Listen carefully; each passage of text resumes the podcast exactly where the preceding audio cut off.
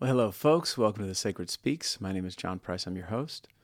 Welcome back to a new episode of The Sacred Speaks. Today is an interview with Michael Winkelman, and I'm going to introduce him, let you know of a couple of things happening with the podcast, and then we'll get started. So, first of all, the credit here goes to the uh, Sarah Costello and the Routledge Companion to Ecstatic Experience in the Ancient World. This is one of the better books, and I'm making my way through it.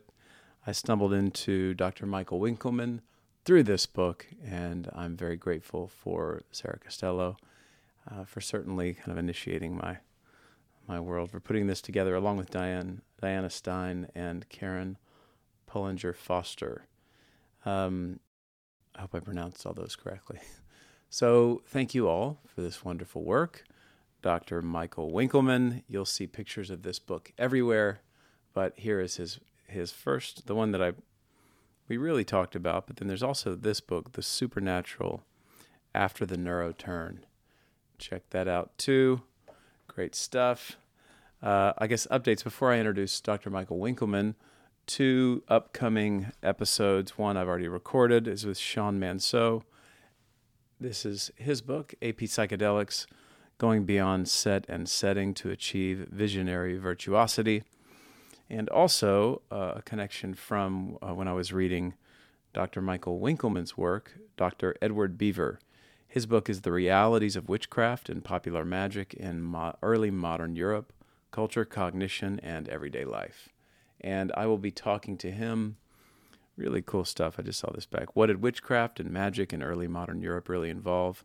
The realities of witchcraft and popular magic in early modern Europe explores the elements of reality in early modern witchcraft and popular magic through a detailed study of actual cases and broad ranging interdisciplinary investigations of psychological influence on health, subliminal communication, perception, cognition, and transcultural aspects of shamanism.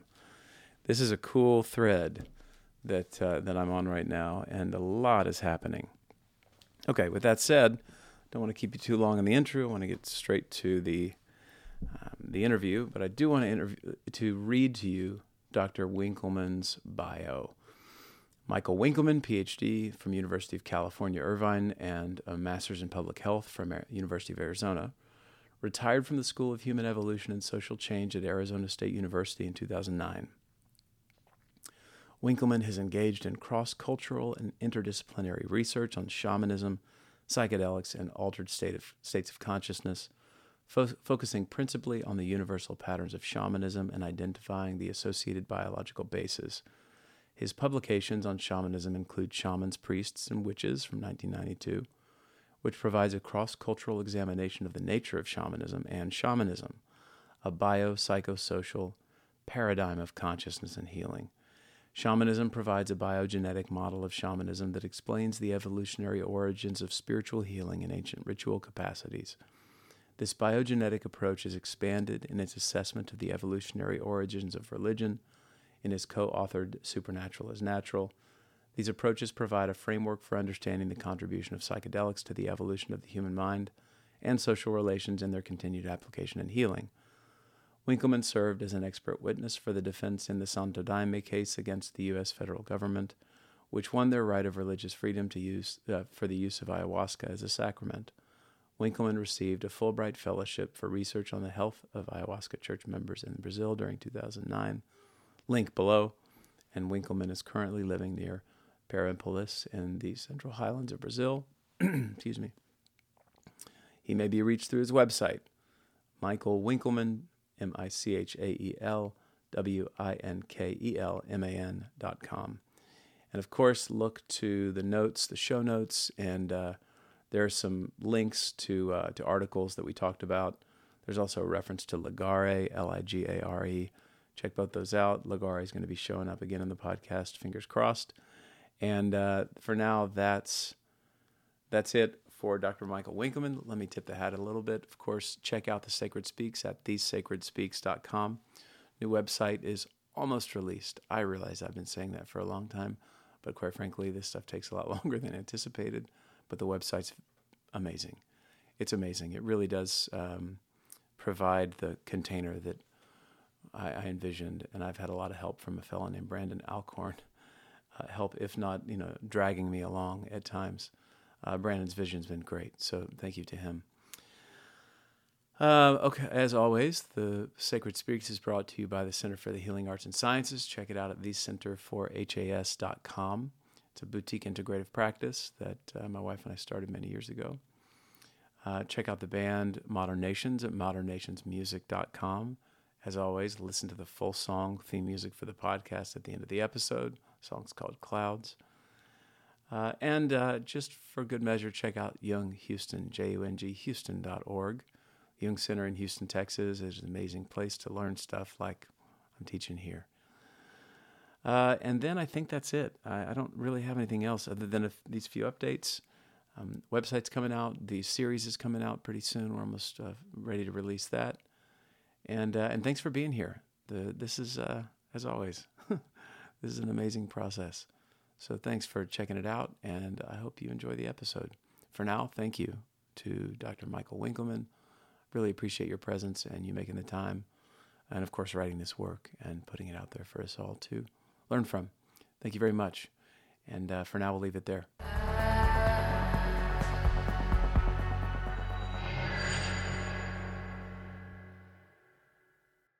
Dr. Michael Winkelman, I am here and grateful for your time and uh, and for the wisdom and knowledge that you've put into all this work your book here that we're we're talking about is we're going to be focusing on shamanism. It's a second edition work, a biopsychosocial paradigm of consciousness and healing. And uh, this book was a wonderful read. It it went into all kinds. I have a background in neuroscience and psychology, and so I I, I really like ev- evolutionary psychology. This hit on everything, so I'm very eager to uh, pick at your mind a little bit. Thanks for making the time. Well, thanks, John. I mean, I've had people tell me that you need a background in psychology, and neuropsychology, and anthropology to understand it, but hopefully we'll make it more intelligible for everybody today. Yeah, I get that. Uh, and I, you were speaking languages that uh, that I've had on the shelf for a little bit, and uh, it, but it seems so relevant. You know what what you're doing. So let's. We talked earlier about structuring this a little bit by by giving some of the physiology and the biology and going into social and psychological and spiritual dimensions of healing and um, healers that have existed. You, you, know, in your in your book, you quote that starting in the Byzantine area to today, you're looking at the nature of healing and healers uh, cross culturally, which is something I think that uh, should should cannot be minimized as far as the importance is concerned.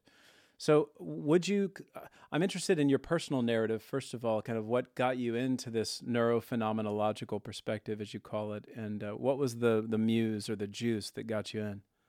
Oh, okay. I thought it was about my whole life trajectory. you can go there too, man. I, that's great. Well, you know, I mean, I, I've more recently I've had people, you know, ask me like, well, you know, it used to be, why are you wasting your life, you know, studying altered states of consciousness? Since then, it's uh sort of, well, you know, why did you spend your whole career focusing on such esoteric topics? So it's mm-hmm. kind of forced me into a reflection about, well, why did I seem, you know, so drawn to these things and so obsessed with them? And I mean, I, have had a lot of different kinds of experiences along my life that I would say, you know, were extreme traumas. Um, mm-hmm. You know, I, I I may have been in um, Nazi military experiments on the Randolph Air Force Base in my second year of life. I certainly was smothered by accident during when I was barely a year old. Um, I, I, drowned when I was three years old and had a life review experience. Uh, I had my head sewn up, four stitches, 10 points across here without any anesthesia when I was four years old. Uh, that last one just put me into some visionary space. I remember they hmm. literally had to drag me out of bed. I would get out of bed to eat and go back to bed, and I, you know, I I found visionary worlds that way. So, you know, that that kind of you know early traumatic formation, I think, sort of disposed me to alter states of consciousness. Um, I, you know, as I got older, I was, you know, very widely read. I read extensively as a child. I developed visual imagination. And then, you know, my college years, I, you know, psychedelics changed my major from you know being a physics major to being a psychology and anthropology major. It sort of hmm. you know took me into a domain that I thought was demanding, and some of that use sort of corresponded with a period of taking comparative religion and anthropology religion classes and way back then it was like obvious to me that you know psychedelics had to be seen as a central feature of the evolution of shamanism and, and human religious impulses so along the way you know from you know these accidental traumas and altered states through the psychedelics i think that i was sort of you know guided into a domain that i just felt compelled to try to make sense of in some terms other than these are just hallucinations. And so, from my earliest experiences with psychedelics, I mean, I was going cross over to the, the medical school libraries trying to figure out what the heck's going on. Why do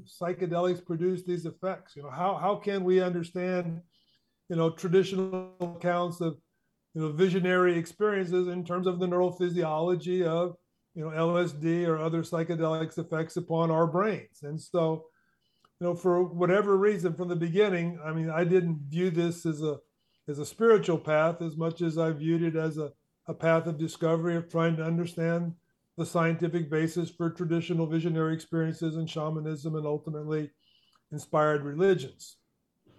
So along the way, I think some of the things that really you know helped me see that.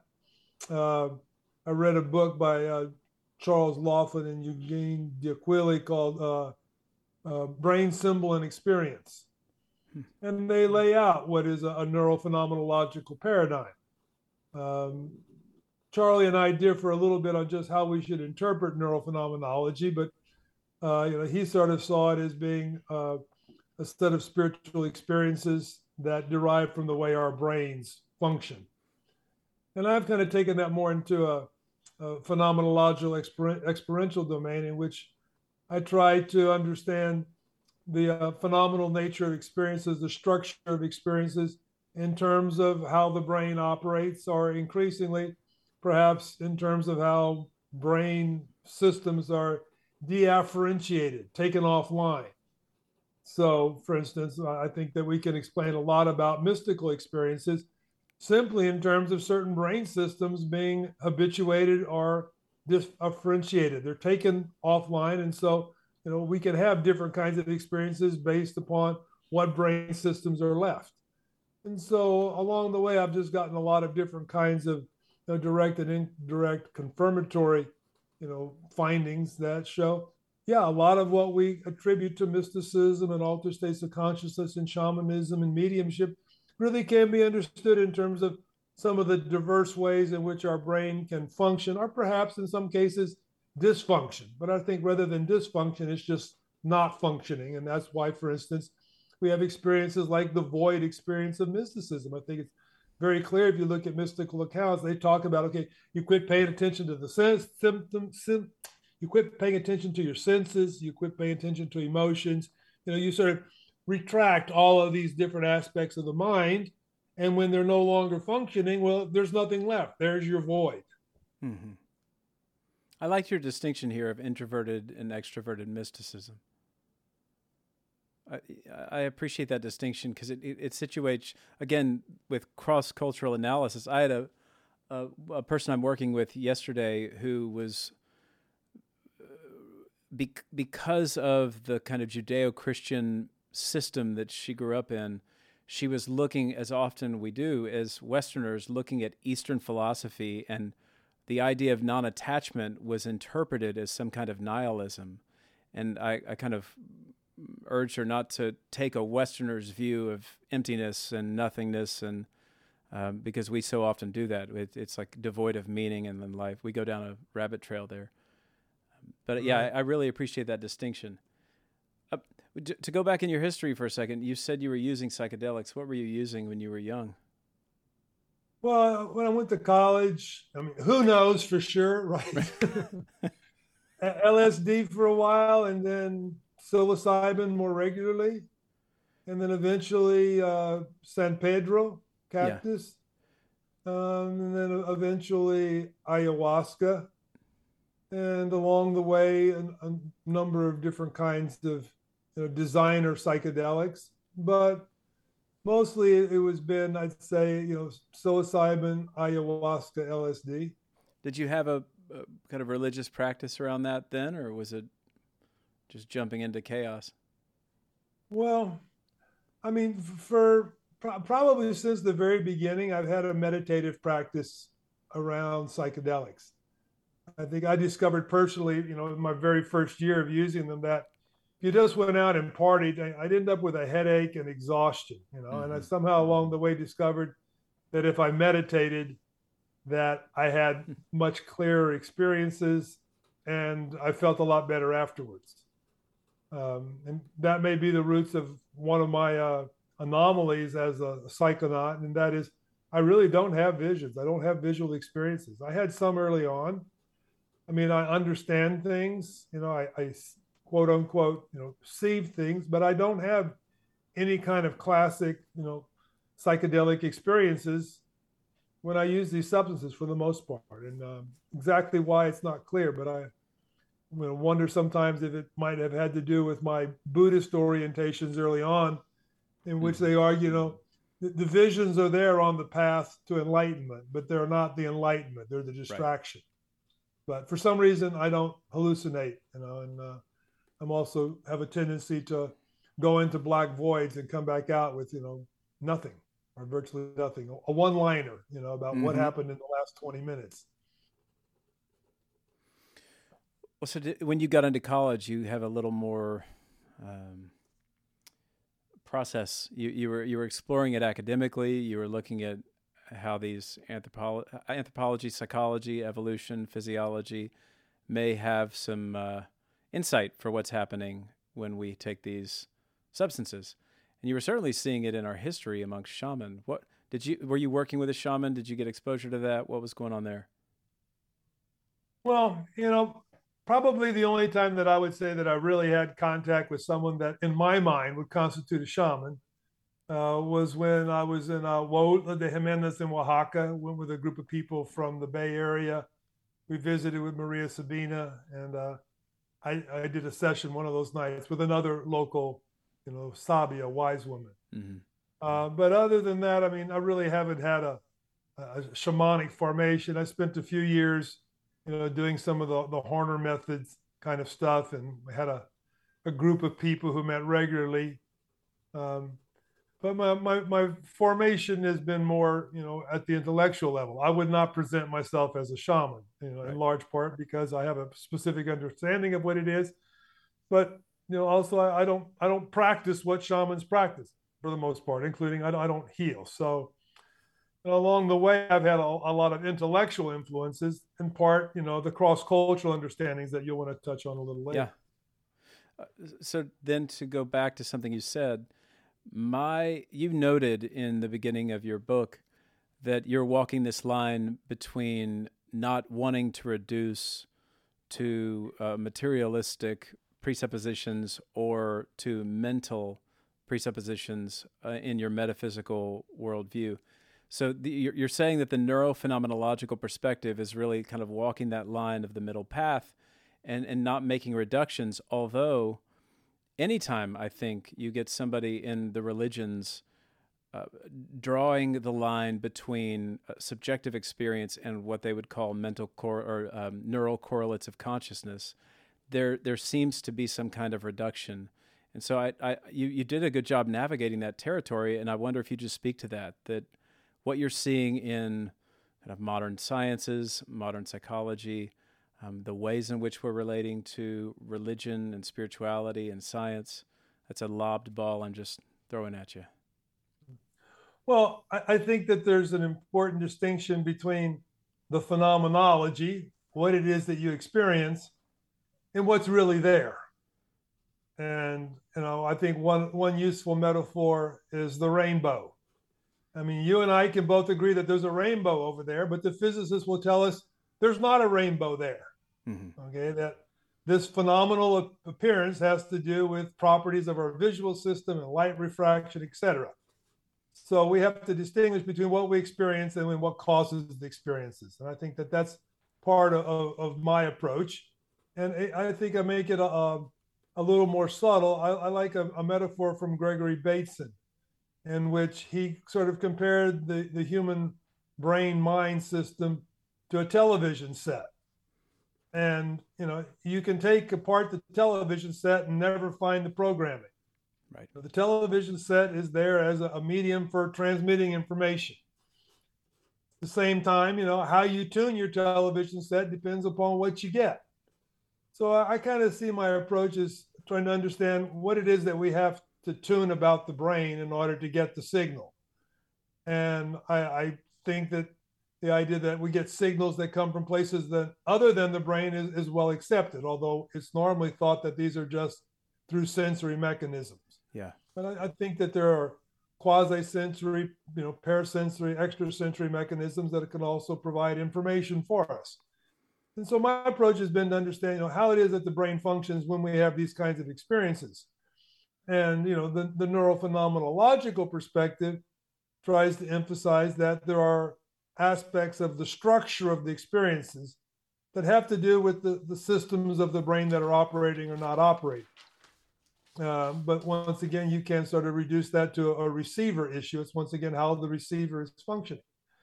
Personally, you know, when we come down to trying to understand this phenomenological experience of the spirit world, I am very neurologically oriented in the sense that I think that we are wired to experience spirits, and perhaps I'll elaborate upon that later. But yeah. I think the basic structure of our brain leads us to perceive spirits as sort of an extension of the basic structure of our brain for perceiving humans.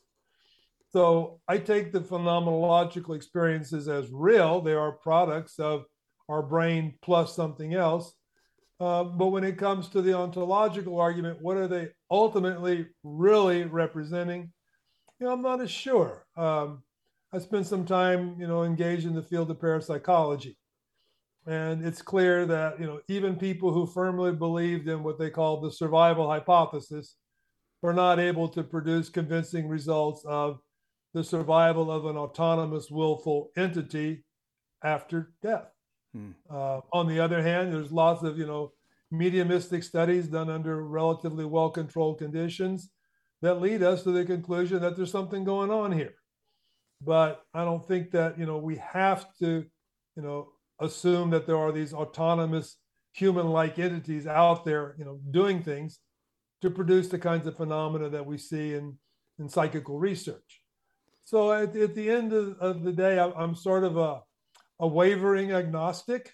Mm-hmm. You know, I, I'm I'm not absolutely sure what's out there, but you know, I'll also say that I probably wouldn't have made it to the to today if there hadn't been something out there helping me along the way. so we could say that there's something there there, um, but the way that we experience it may not match what is there. Exactly. I mean, you know, I think the, the human sensory apparatus is capable of processing somewhere between one to five percent of the information field that's available to science. You know, we are very ineffective receivers. You know, and, and if you have a pet, you know, you know very well they respond to things that you don't perceive. You know, and then they, they later you may figure out what it is. So, you know, we're not very effective sensory processors, and you know, we may rely upon a lot of information that gets transformed through other kinds of mediums into what we can then interpret it as a spiritual world. But I think it's also clear that you know much of what people experience as the spiritual world has to be understood as a, a product of not only their own experience and their own brain, but perhaps the brains and experiences of other people. I, mm. I hmm. think that you know the, the whole notion of you know, telepathically induced kinds of experiences have to be considered. I think we have to consider that possibility that clairvoyance may be reading somebody else's brain rather than your own in some cases. Uh, but I mean, that's not going to make the whole field any clearer when we begin to rely upon parapsychological explanations. But I think what they show to be the case has to be taken seriously that our, our brains can, in fact, our brain mind produce external fields that can influence others. Would you say more about that? So I, I am holding on to this piece about um, what you said beyond our sensory system, and I, I want you to put some meat on that bone about what is our sensory system? Let's really kind of go slowly and like define this for people who may not uh, have, may have only taken neuropsych 101 or not. You know, what is our sensory system, and then what are the limitations of that sensory system that predispose us to experience extrasensory experiences? Well, I mean, typically our sensory systems are thought to begin primarily with the visual, which we rely upon mostly, the tactile, which we don't pay much attention to, you know, the auditory, you know, the olfactory, and the taste. I mean, you know, then we can talk about senses of balance and things like this, but normally we think about the senses as this information coming into us from the external world. Of course, you know, when we close our eyes and all of a sudden we have a whole range of, of visual kinds of experiences that can include somatic elements that don't apparently have a source in the external world. Mm-hmm. And, and in the context of psychedelic induced experiences, people would say, you know, you can't tell me I'm making that up from memory. I never saw anything like that before. You know, so how, how do we begin to explain these things? Well, you know, we have a variety of innate intelligences that may provide certain kinds of, of explanations.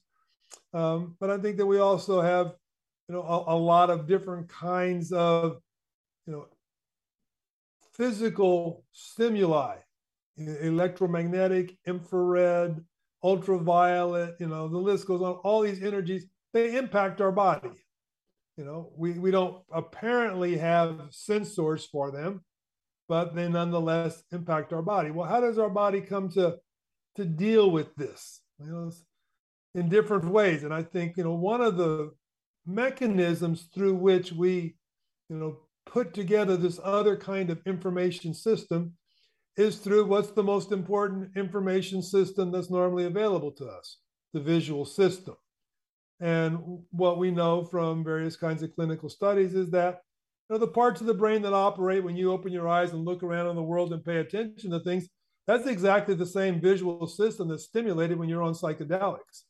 It's not like we have a different visual system for psychedelics than we do for perceiving reality. It's just that under psychedelic visionary experiences, our input is coming from somewhere else. And I think one of the interesting concepts to be brought into here is, is Jung's notion of the collective unconscious and the archetypes.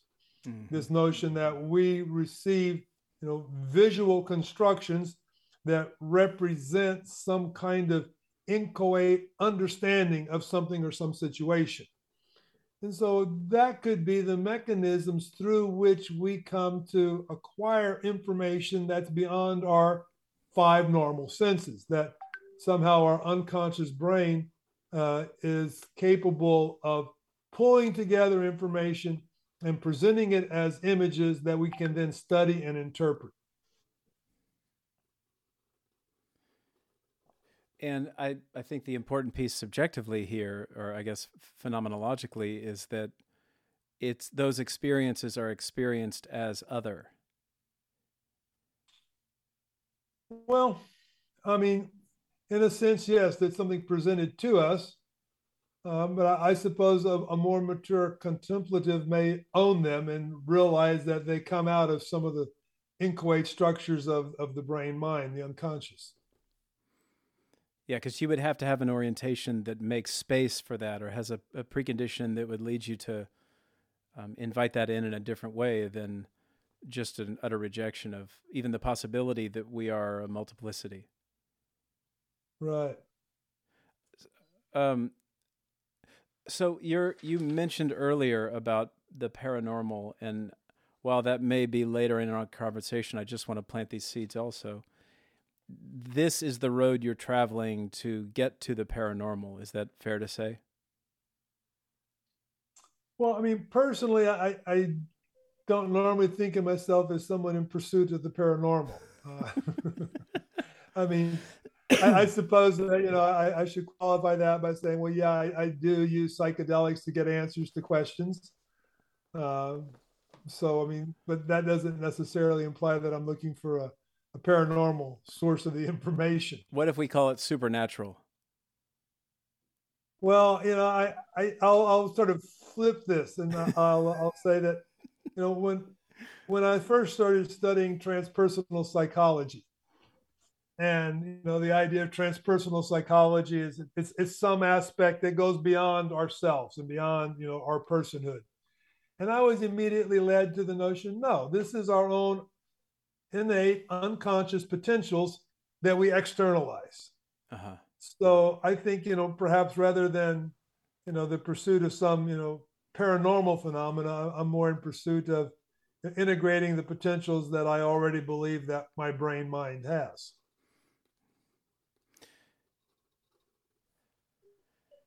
Yeah, I guess you said it earlier. The the a person experiences something as real, and that brings up a, the notion of what is real. And this, I think, is where we get into a real split in the academy. Is that if we're going to define real by objective consensus, measurable, versus real as I'm having the experience of something. Uh, th- there are interesting distinctions that influence our religious orientation, our cultural orientations, our economic and political, and so on and so forth. Um, is that fair to say? Well, I mean, I, I think that there's a, a, lot of naive materialism. I think that neuroscience, you know, would firmly, you know, reject any simplistic notion about perceiving an objective reality back to we only get one to five percent of the information that's out there anyway. Right. How can that be objective? You know, and I mean, there's all kinds of you know confirmation biases and you know the the construction of perception that you know happens through socialization. I think that you know we really don't have any basis to you know agree that there's a scientific basis for materialism. I mean, the very forms of evidence that we use for materialism are idealist forms of evidence. They're models created in our brain. I think that contemporary neuroscience is very clear. You know, we see the models that we have learned. You know, right. what's out there may influence the models, but our perception is, is based upon models that are, you know, in, in some sense, they're, they're collective, mediated by language, you know, created by cumulative experience you know, reflecting our own particular, you know, biases and expectations. Mm-hmm. Uh, and that, you know, on top of all the, the limited physical information we have, we have all of these acquired biases that give us a model of reality. Um, I, I, like the term that Charles Laughlin used in his book on brain symbol experience, a cognized reality. Mm-hmm. Okay? Mm-hmm. That's what we see. We see we have a cognition. All we ever see is the map. You know, we don't ever see reality. And anybody that thinks we see reality is, you know, too naive to recognize what neuroscience tells us about perception, which is to say, it's a highly limited, filtered construction. So when you go at psychedelics, for example, and this may be too reductive, but do you imagine what you're seeing is a is a clearer understanding of reality out there or a clearer clearer unfiltered version of reality in here or both well i mean i, I think that the psychedelics can help us get clearer understandings of what's out there mm-hmm. Mm-hmm. you know um, in, in, a lot of different ways for instance uh, i mean I, I think many people who have used psychedelics you know start to experience all kinds of non hallucinatory visual phenomena that have to do with the structure of the eye, as well as, as pro- probably seeing, you know, micro, you know, agglomerations of material in the air. I mean, I think that you know, there's lots of different visual phenomena that can be seen once you dishabituate the visual system. Um, you know, so for instance, I mean, like a lot of times, you know, we squint to get rid of the glare from lights, you know. But I mean, you know, that's just changing the information that's coming in. The glare is really there. There really is a diffuse visual signal out there, you know. The light doesn't just stay on some, you know, a cone coming out of the headlights of an oncoming car. I mean, there, mm-hmm. there's all kinds of things that are out there that we try to get get away from so that we don't, you know, have this, you know, more fuzzy reality. But reality is fuzzy. Um, but I think that you know it, it can help us understand external reality. Uh, for instance, one time I, you know, was trying to figure out how to deal with a problem with my neighbor, and came to the very clear realization that he wasn't the problem; it was his wife. You know, that, that's who I needed to deal with. You know, so it helped me understand something external, interpersonal. When I, you know, I don't have a lot of internal visual experiences, um, but when I do, I really feel like there's something that, you know, is a kind of once again a, a symbolic representation to be understood and deconstructed and, you know, understood in terms of its message, its content, which may not be apparent. Uh, I think that you know the internal experiences have to be, you know, viewed at a number of different levels. Uh, obviously, because people are highly variable in terms of what their experiences are. In my case, I've come to, you know, life-changing decisions based upon things that I have understood while on psychedelics, mm-hmm. but I didn't necessarily see something as a, something visual. It was more, you know, intuitions coming to a really concrete kind of sense of something I need to understand. Well, and you spent a lot of time, if we're sticking with this kind of physiological landscape for a little bit, you spent a lot of time offering up definitions of and directions for exploring symbols and what a symbol is from the perspective of the neural structure. Could could you speak about that? Because I really enjoyed your paleo or reptilian, paleo, mammalian, and mammalian distinctions of the brain, and maybe people don't know these. So I would love to hear yeah. more about that. Yeah. Well, first I'll say, you know, it was a model that was originated by the neurologist Paul MacLean called the triune brain. And he proposed that, you know, we had three relatively autonomous brain systems uh, an ancient reptilian brain primarily mediating you know behavior and some basic you know interpersonal dynamics and then a mammalian brain that was really concerned with emotions and social relations and then uh, a, a neo-mammalian frontal brain which was largely just a hard drive located on top of all these other things that served as an area to put various programs uh, I'll just I'll say you know in defense of MacLean, people say, oh, well, MacLean was wrong. And then they'll point to some little thing about, you know, an amphibian, you know, or they'll point to something that a bird doesn't exactly fit in there. Well, we don't have a bird brain, although maybe the people that point to the bird brains do. But the notion is that I think, in spite of any, you know, small and perhaps in some ways significant omissions from MacLean's model, it's clear we have a behavioral brain, an emotional brain, and more of a, a cognitive brain. And these kinds of brains function uh, in some ways relatively autonomously. Uh, for instance, you know, you can you know be driving to work for the you know 15,000th time and all of a sudden you're there and it's like well where was i the last 10 minutes well you know well you were thinking about something else mm-hmm. your body took over and it doesn't require you know the conscious thinking mind to keep on driving the car um, you know a lot of times you know, we're trying to focus on work and you know our emotional problems keep coming up and we keep thinking about our family dynamics or interpersonal mm-hmm. relations or someone we're having conflict with and we don't want to but you know that's what the emotional brain wants to do and it overrides what you know the frontal brain wants to do so i think having this model of these three relatively independent brain systems then opens up a lot of territory for understanding the dynamics of healing the effects of ritual you know the, the roles of symbols. And, and ultimately leads us to a recognition that we require a more complex understanding of symbols than is part of you know contemporary philosophy and cognitive science. That our brains are capable of of symbolizing at levels that preceded the verbal capacity by millions of years i mean we have been mimetic thinkers for at least a million and a half years uh, we have been visual thinkers probably longer than that. We have other systems of information in which information can be presented to the conscious mind that doesn't involve language or spoken word.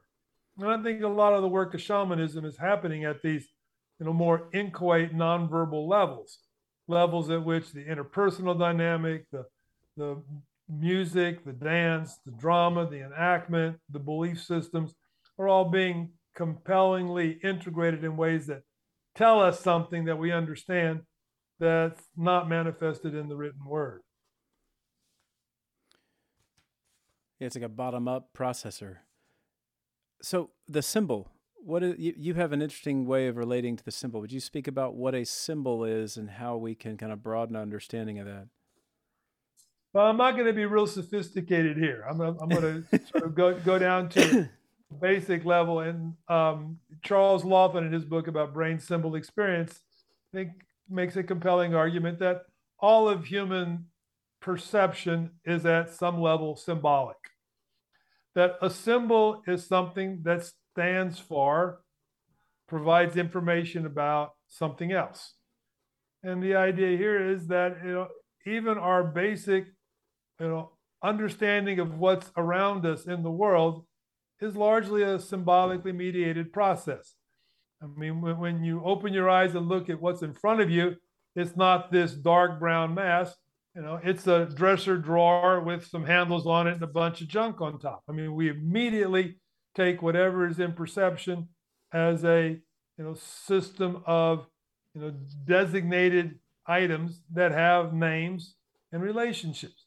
I think that what meditation tries to get us to do is to begin to suspend that automatic labeling system, mm-hmm. suspending our prior, suspending the beliefs, suspending the, the, the network of words and concepts that mediates our relationship to reality. But I think in this very fundamental sense, we have to entertain that there are many different forms of symbols, and that the things that you see in dreams are symbols, and that the things that you see in the world around you are symbols, unless you're an advanced meditator or severely mentally incapacitated, no longer capable of imposing mm-hmm. that symbolic network onto your perceptions of reality. That's it. Those are interesting distinctions on the bookends here. Uh, either tr- truly affected from a physiological perspective or very enhanced as a meditator. That that almost that both of those things dislocate the typical modes of behavior for the brain, and that puts us in relationship with something mysterious that is mystical in nature. Yeah. Well, I mean, you know, one of the classic features of mystical experience is that it's ineffable. Yeah. Which, if you look at the dictionary definition, it means incapable of being expressed in words. I mean, that should be a really clear indication that the levels of the brain that are operating to produce those perceptions are inferior to those levels of the brain that produce verbal descriptions. That, in essence, a certain part of the brain has been taken offline. You talk a lot about music in this space, music ritual, and a kind of religious formation. And you're it's interesting because you're you're putting together, if if I may, you're you're putting together art and ex- different forms of expression like dance and song and chanting. Not maybe not so much chanting, but dance, music, um, as these precursors to language. To, Certainly, they exist they existed long before language emerged. Mm-hmm. Um, what we can infer from the archaeological record is that the capacity for mimesis, behavioral imitation, was present in our species well over a million years ago. We know this because people basically made identical hand axes, use exactly the same processes for hundreds of thousands of years. They just basically imitatively copied what another person did, did it to perfection. So once we accept that, then we can try to expand upon this notion of mimesis, which is one of our innate intelligences, which is a, a suite of capabilities that include capacities for singing, um, chanting, emotional sound expressions, dance, um, enactment, you know, sort of, you know, dramatic expression of what we feel or have seen, etc. And so this capacity emerged, you know, probably a million and a half years ago as a, a social communication system uh, that allowed, you know, humans to, you know, share information and to integrate their communities through the varied effects of these mimetic capacities. So I see this as really being a core aspect of shamanism. I think the evolution of the mimetic capacity is what clearly separated our you know, shamanic precursors from whatever were the hominid rituals that existed before. That there were these charismatic figures that kind of took up the mantle of leading uh, these spaces, and we would call that we say uh, relating with the unseen world. That these no, these mean, were figures. Sorry. Well, I mean, I, I don't necessarily, you know, presume that their intention was to relate to the unseen world in the sense of spirits. Uh, they may have been really intending to relate to the unseen world, as in competing groups, you know, marauding mm-hmm, predators, mm-hmm. felines that are checking your group out. Um, you know, evolutionary anthropologists talk about, you know, conspicuous displays, conspicuous manifestations, costly displays, behaviors that animals exhibit that call a lot of attention to themselves, hmm. but which serve as signaling devices that communicate both to members of one's own group, one's own excessive fitness, and simultaneously communicate to predators one's excessive fitness and awareness. So a good example would be, you know, certain kind of desert rats that when they see a predator, they start jumping up and down, you know, making a lot of noise, squeaking, but jumping up and down on their back legs, kind of dancing. You might say, if you see a predator, why would you call attention to yourself? Well, because as soon as a predator looks at you, first the predator sees this person knows I'm here, this animal knows I'm here, they're looking at me, and they're showing excessive fitness. They're probably going to be able to get away before I could ever catch them. So hmm. I should look for something else.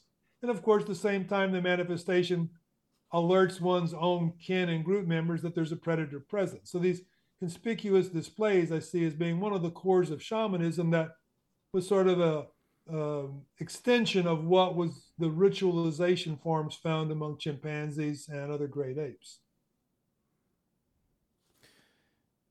Yeah, did you hear that? I, I tend to want to I guess I'm I'm a product of part of this religious orientation, which is something I want to talk about later. Is our kind of current religious orientation, which after doing all this process, I realized that our current religious understanding is very current from the kind of currents of our history, and we we tend to take literally these figures that uh, that we see. So th- there seems to be, and I want to try this out and see where we go, but there seems to be a point where we kind of got unhooked from a more animistic, nature centered tradition, and the the dualistic split happened, and and that's you you made a really interesting. I'm going to fumble around for a second. You made a really interesting comment about evolution, and that sometimes these are my words. Sometimes evolutionary trails or roads aren't good. You know, they're not necessarily good from a. Uh, I don't even know what that means necessarily, but I, I think you're not. You're saying like God's not always right. Um, but but let's talk about this a little bit, like evolution as it relates to the structures of our un, our religious experience and institutions. Well, I think the first thing we need to make clear is that evolution doesn't mean that things are getting better right. and some long-term trajectory. It's just what works right now. Mm-hmm. what's the best adaptation now that can be made based upon variation in the species? And what may be good at one point in time may not be good at a later point in time. So in, in that sense we have a, a whole evolutionary history that was adaptive in the past that may not be adaptive now. For instance a preference for sweets when there was hardly any sweets around, wanting to gobble up all the sweets you could when you found them was a good strategy because they weren't going to be there tomorrow, you know? And that led to these acquired preferences for sweets, probably based upon acquired preferences for the sweetness in mother's milk. Mm-hmm. But, you know, this doesn't have the same overall effect when there's an unlimited amount of sugar available. So we have problem of our evolutionary heritage that we have to overcome in terms of trying to make adaptations to new circumstances. And when we put this in the context of religion, um, I think that I can make a clear argument that the evolution of shamanism was the extension of capacities that were at least minimally present in our hominid ancestors and manifested in the kinds of things that chimpanzees do as group ritualizations. These are these collective nighttime encounters of the whole group that involve you know conspicuous displays and dancing and drumming and vocalizations and those kinds of group protection and group integration processes i think were the platform from which shamanism emerged with the addition of the mimetic suite altered states of consciousness, effects of psychedelics. Um, and that this functioned very well when societies were small scale. Um, and the societies, for the most part, stayed small scale until the emergence of agriculture. With the emergence of agriculture, all of a sudden, you don't have to be wandering from place to place. You don't have to be optimizing your daily foraging paths by breaking into small groups.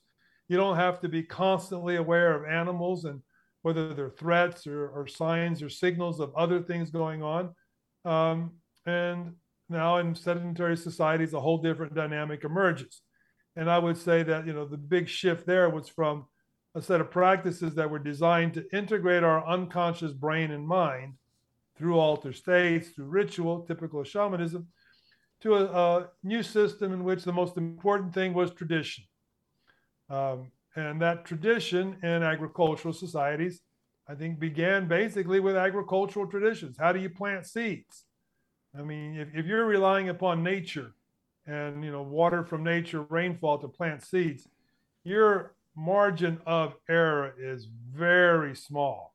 You know, plant your seeds, you know, two weeks too early, they die in the ground. You know, mm-hmm. plant them two or three weeks too late, you know, they may get washed away by the heavy rains. You know, rather than already have their roots set. So you need to have tradition to tell you how to do this. And if you look at pre-modern societies, you'll see that the primary functions of priests was managing the agricultural ritual.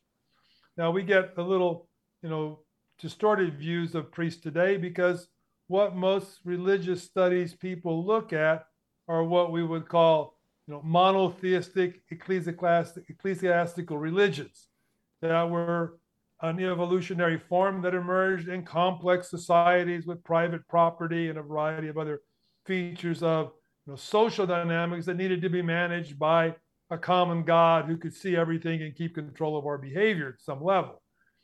So the, the forms that religions have taken, we can say has evolved, but you know, is the modern form better than you know the shamanic form? Well, it's, it's not a fair question. You know, the modern form wouldn't have been useful in a shamanic culture, hunter-gatherer society. Conversely, I think the shamanic form has difficulties being effective as a social integrator because it's based upon a group of people that can get together and all relate to one another in a ritual context. I mean, there's, you know, the drum only carries so far. There's only so many people that can crowd around the campfire. I, I think, you know, modern raves may be a effort to recapture some of that essence, but notably, you know, they've got amplified sound so that everybody can hear. Mm-hmm. So the form that religion takes, I think, has been something very related to the nature of society. Uh, and you know, when you know hunting was the most important subsistence practice, then the most important you know form of religion was the animal-based shaman with animal identities and animal powers. We moved to agricultural societies, then it's our ancestors and their knowledge of tradition and how to do things that becomes more important you know, we come to you know, more complex kind of chiefdoms. You know, the ancestor system may persist, but now the ancestor gods become the gods of the whole society, and eventually it's a monotheistic system that appears to be objective, not tied to kinship or personal relations, and it's an objective system of rules that applies to everybody. So, in that sense, we can see religious forms really as reflecting what it is that their ideology and practice enables the society to manage in terms of you know uh, uh, integrating a wide range of people. For anybody that has their mind blown right now listening to that this is one of the reasons why i've been looking forward to talking to you michael that that to to see our trends. And the thing that i that i come up against here is it doesn't mean that the images or the symbols that are used by any tradition are are false, not real, or unjustified, worthless. And I think that's what a lot of people are scared about is that they they've invested so much in a particular system that all of a sudden they've got to throw the baby out with the bathwater. But, I think what this perspective teaches us is that no, I mean, really any system that you're in, the images and symbols point to something beyond what that system can possibly represent. So the problem then becomes when we take the images of any particular tradition literally and imagine that there and that, that human morality thing starts and we start to say, well, this is right and you're wrong and do some horrible things in the name of religion. But but hearing this to me is expansive and opening and um, it it really uh, provides an opportunity to dig deeper in any system that uh, that one might be in. well, I think one of the important things to use an interpretive framework for religious symbols and beliefs is that you know, they they are features that help the system function, and in that sense, they have a, a systemic truth in that they help the system maintain a certain kind of coherence and they can be you know right and moral for exactly those same reasons. It's the maintenance of society as durkheim mm-hmm. would have put it. Uh, but clearly when you know social circumstances ecological circumstances change the ability of those symbols to maintain the system may be compromised. And you know it's represented in the notion that you know the demons and devils were the gods of old you know. One or, time, or of those guys are the out group, right? yeah. You know, so I mean, in, in, a sense, you know, there's to me there's a an interesting dynamic of, religious evolution in that, you know, in the shamanic context, there was beliefs that shamans were powerful in their societies, but that there were other groups thought they were even more powerful, hmm. and that the shamanic ritual dynamic was normally inclusive. Whoever could hear the drum could come, you know, and it was mandatory everybody came from the local group. You know, but then eventually we get to a level at which the integration of groups is sort of supplanted by the separation of groups. I mean, there was a, a long period of human evolutionary history in which the most important thing was maintaining relationships with other groups of people that weren't related to you to avoid genetic bottlenecks, inbreeding. And of course, these other groups were essential for survival in times of resource scarcity, famine, whatever. You had to have somebody else that you could call upon. And so, in that sense, the shamanic system was open and inclusive. But once we get to ancestor religions, where they're defined in terms of descendants from a common founder, all of a sudden they become exclusive organizations. You know, mm-hmm. you have to be a member of our kinship club to join. And when it gets to the level of chiefdoms, the same dynamic is, is basically operable in the sense that you know you have to join our system, but it, but it's normally you know a kind of you know sort of patriotic you know us against them dynamic, which of course we see in the modern religions, the monotheistic yeah. religions. You know, I mean, with few exceptions, they are not open and accepting of other religions. It's our way, or you're going to hell. And so religions have moved from the system that was inclusively integrated into systems that were sort of in group, out group di- differentiations, and, and, and even in group versus out group morality.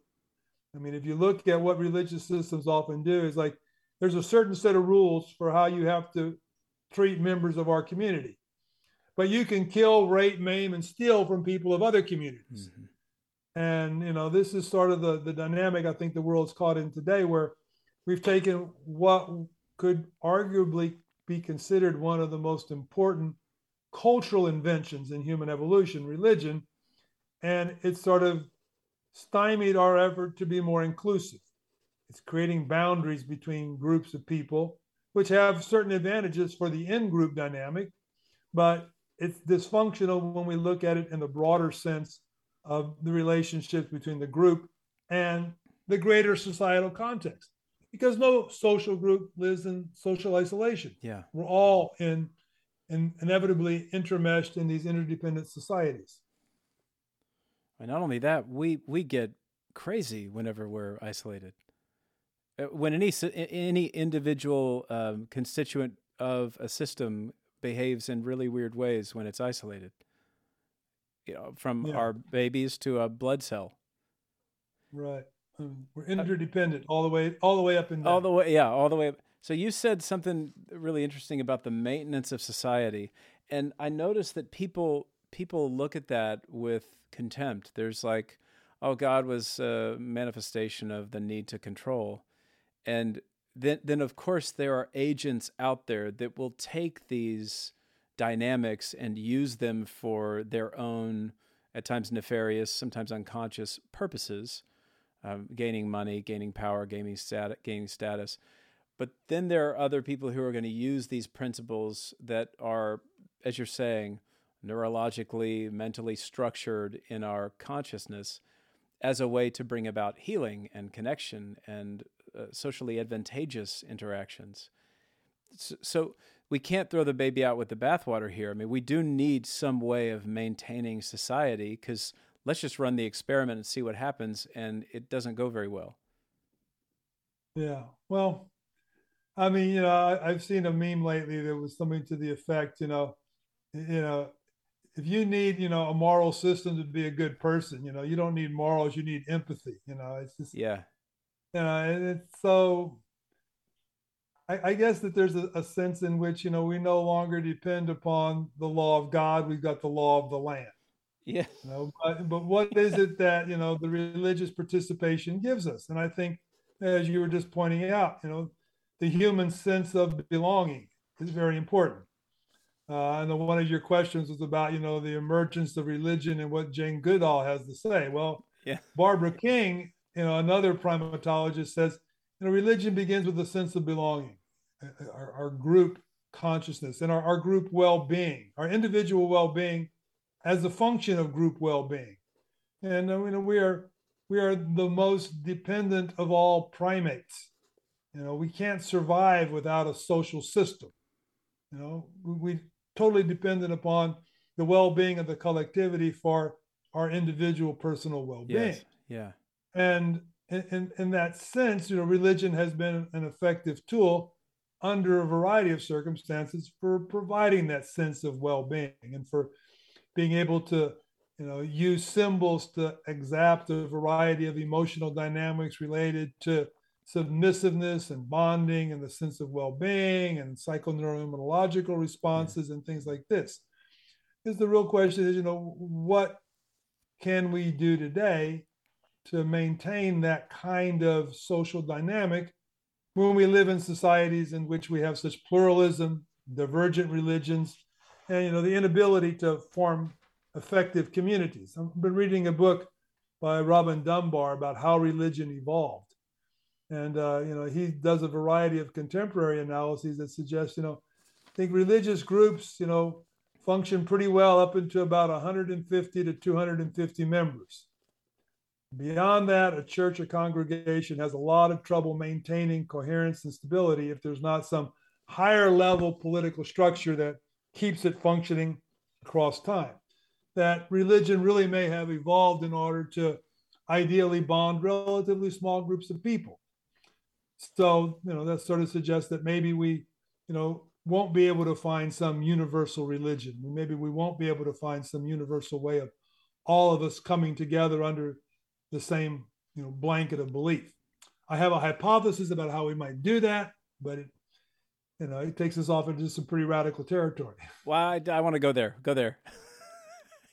well, you know, if if you look at religious traditions around the world, almost all of them have ancient entheogenic elements. Yeah. I mean, I think, you know, there's a, a lot of very well researched, you know, documentation about the roles of entheogens and the Greeks. Yep. Uh, the spread of various cults from Eleusis to Mithras, you know, during the Christian formative period. That there's, you know, according to John Allegro, you know, it was early Amanita cults that were mm-hmm. the foundation of Christianity. And Jerry Brown has a book out about you know psychedelic uh, gospels, in which he shows the presence of psychedelic mushrooms in art and architecture and sculptures across hundreds, thousands, or more than a thousand years. But turn to Buddhism. I mean, I think there's a good argument to be made that Buddhism has entheogenic roots. Uh, Mike Crowley has a book out about psychedelic Buddhism. You know, I've written a few articles recently, book reviews about you know, elements of psychedelics in Buddhism.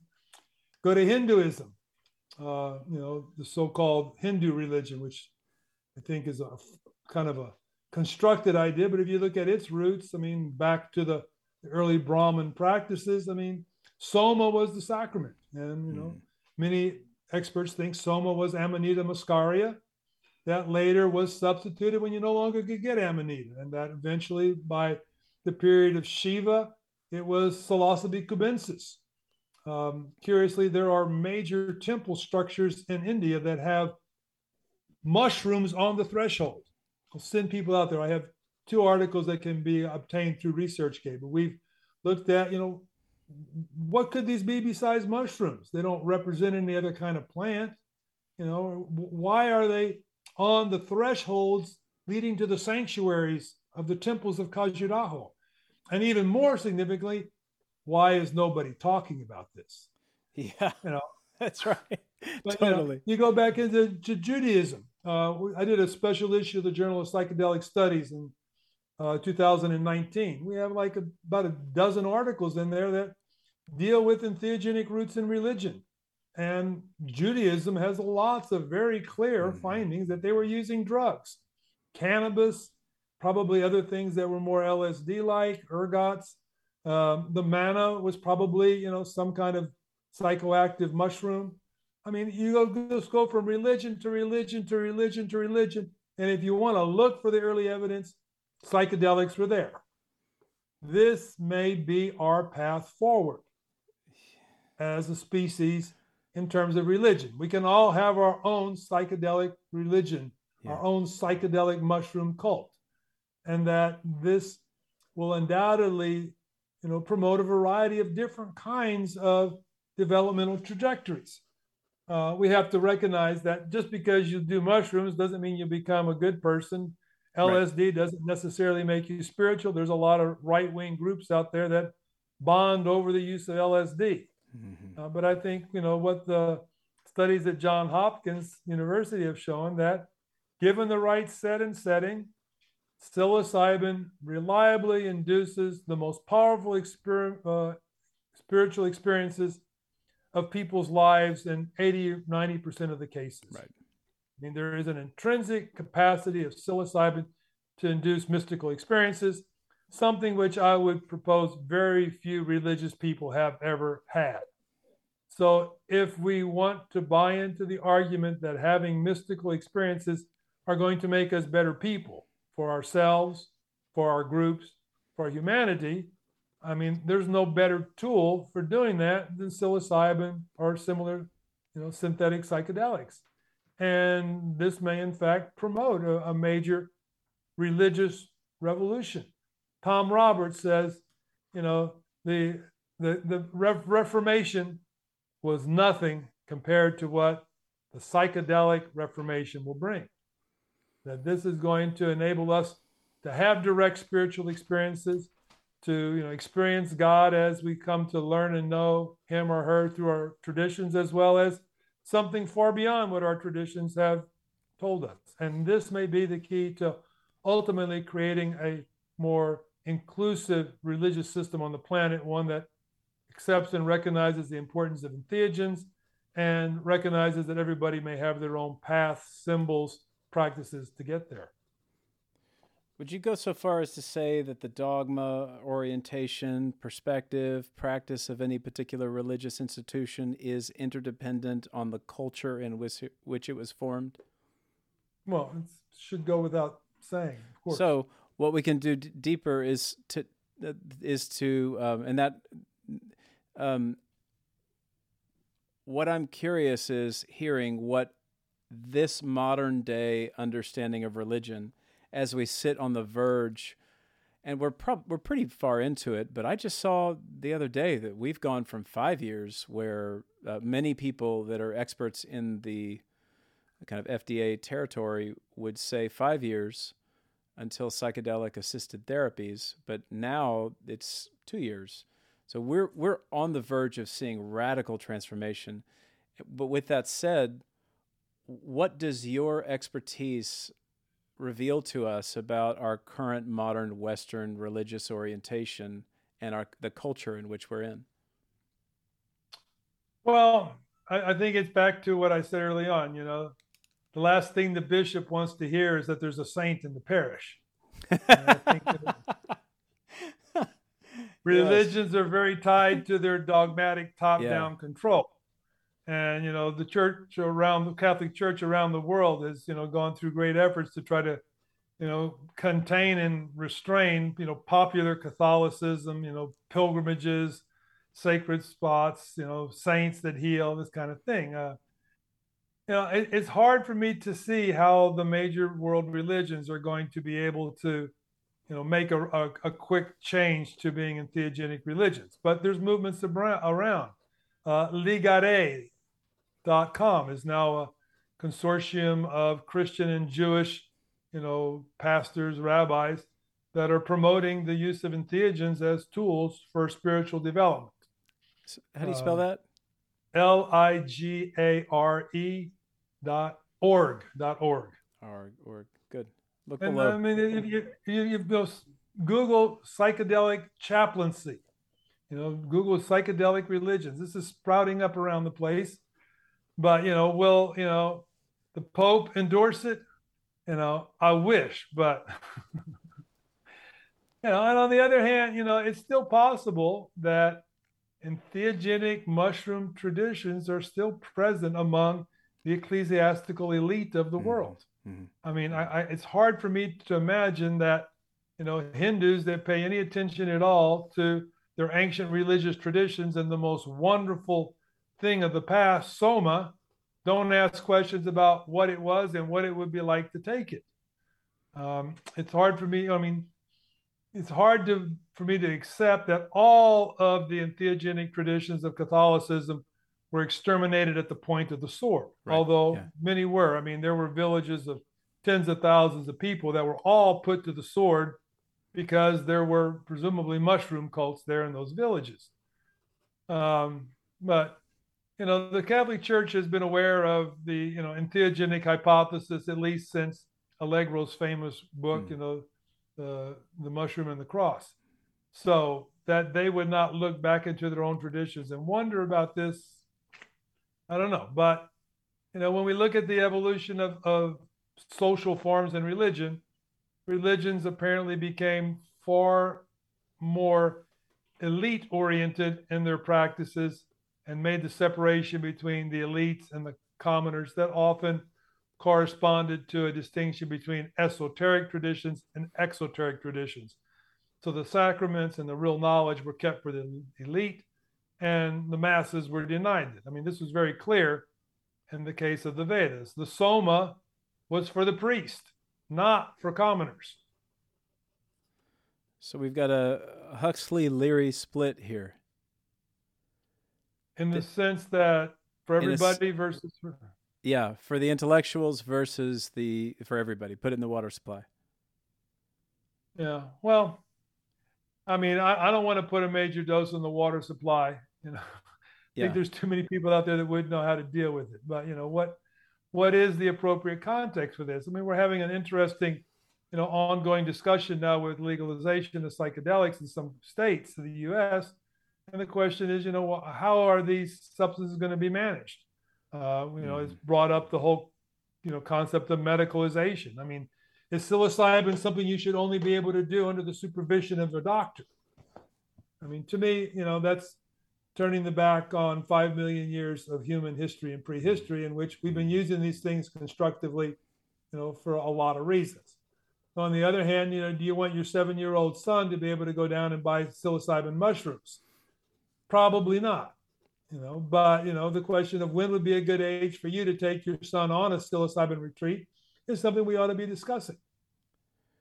Yeah, and that gets to the to the context. If if you have a tradition in which you're a part and you're initiated and you have rites of passage and you you were kind of brought into it, then that seems like a really healthy endeavor. But there are all kinds of ways that that we don't I, I think when it, when it comes to taboos like sex and drugs, I think we do a real disservice to each other because you know this our in in Texas I've I've said this many times before, but there are two abstinence only counties in Texas, in North Texas, in the Panhandle area, and they have the highest per capita rates of teen pregnancy and sexually transmitted diseases And that, in and of itself, should be a signal, like an alarm bell for our resistances and our kind of blind um, abstinence only policies with these taboos, right? That, that scare oh, the no, shit out of everybody. Must be the devil. You know, must must be some demon somewhere. Yes, absolutely.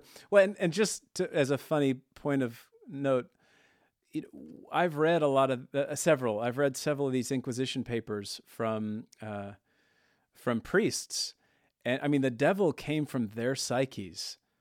That's what's so fascinating that we tend not to recognize is that when they're looking at these women doing weird rituals in the moonlight and people taking mushrooms and talking to God, and that doesn't match, they they project demonic demon worship or devil worship onto these folks.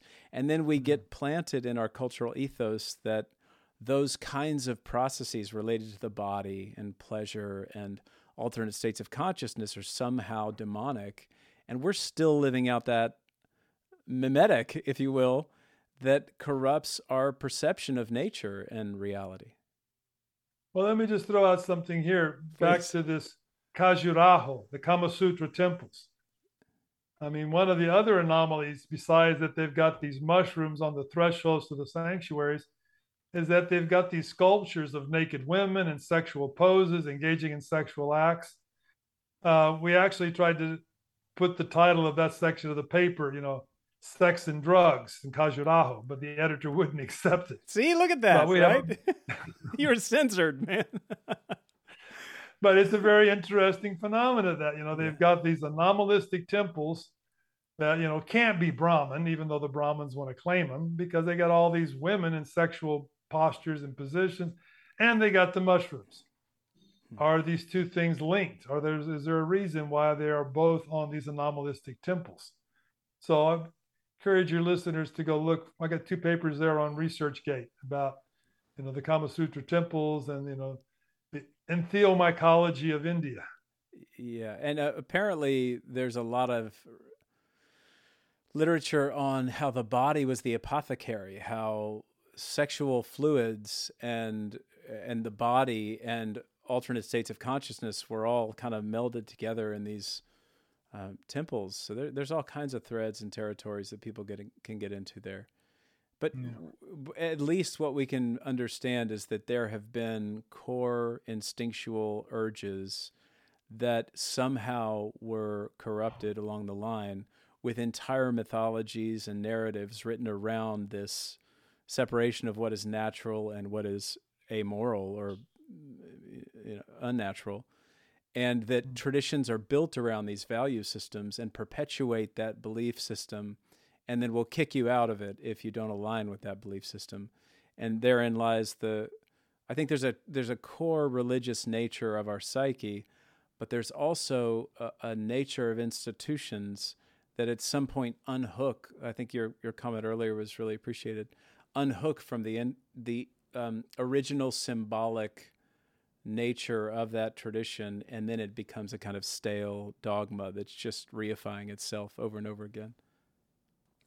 Uh, oh yeah, I while we're on this thread, I, I, think we should open up the conversation about Western medicine and religion and what that concept really means, because I think that um, you're you're you could probably include the same kind of lens at what Western medicine is.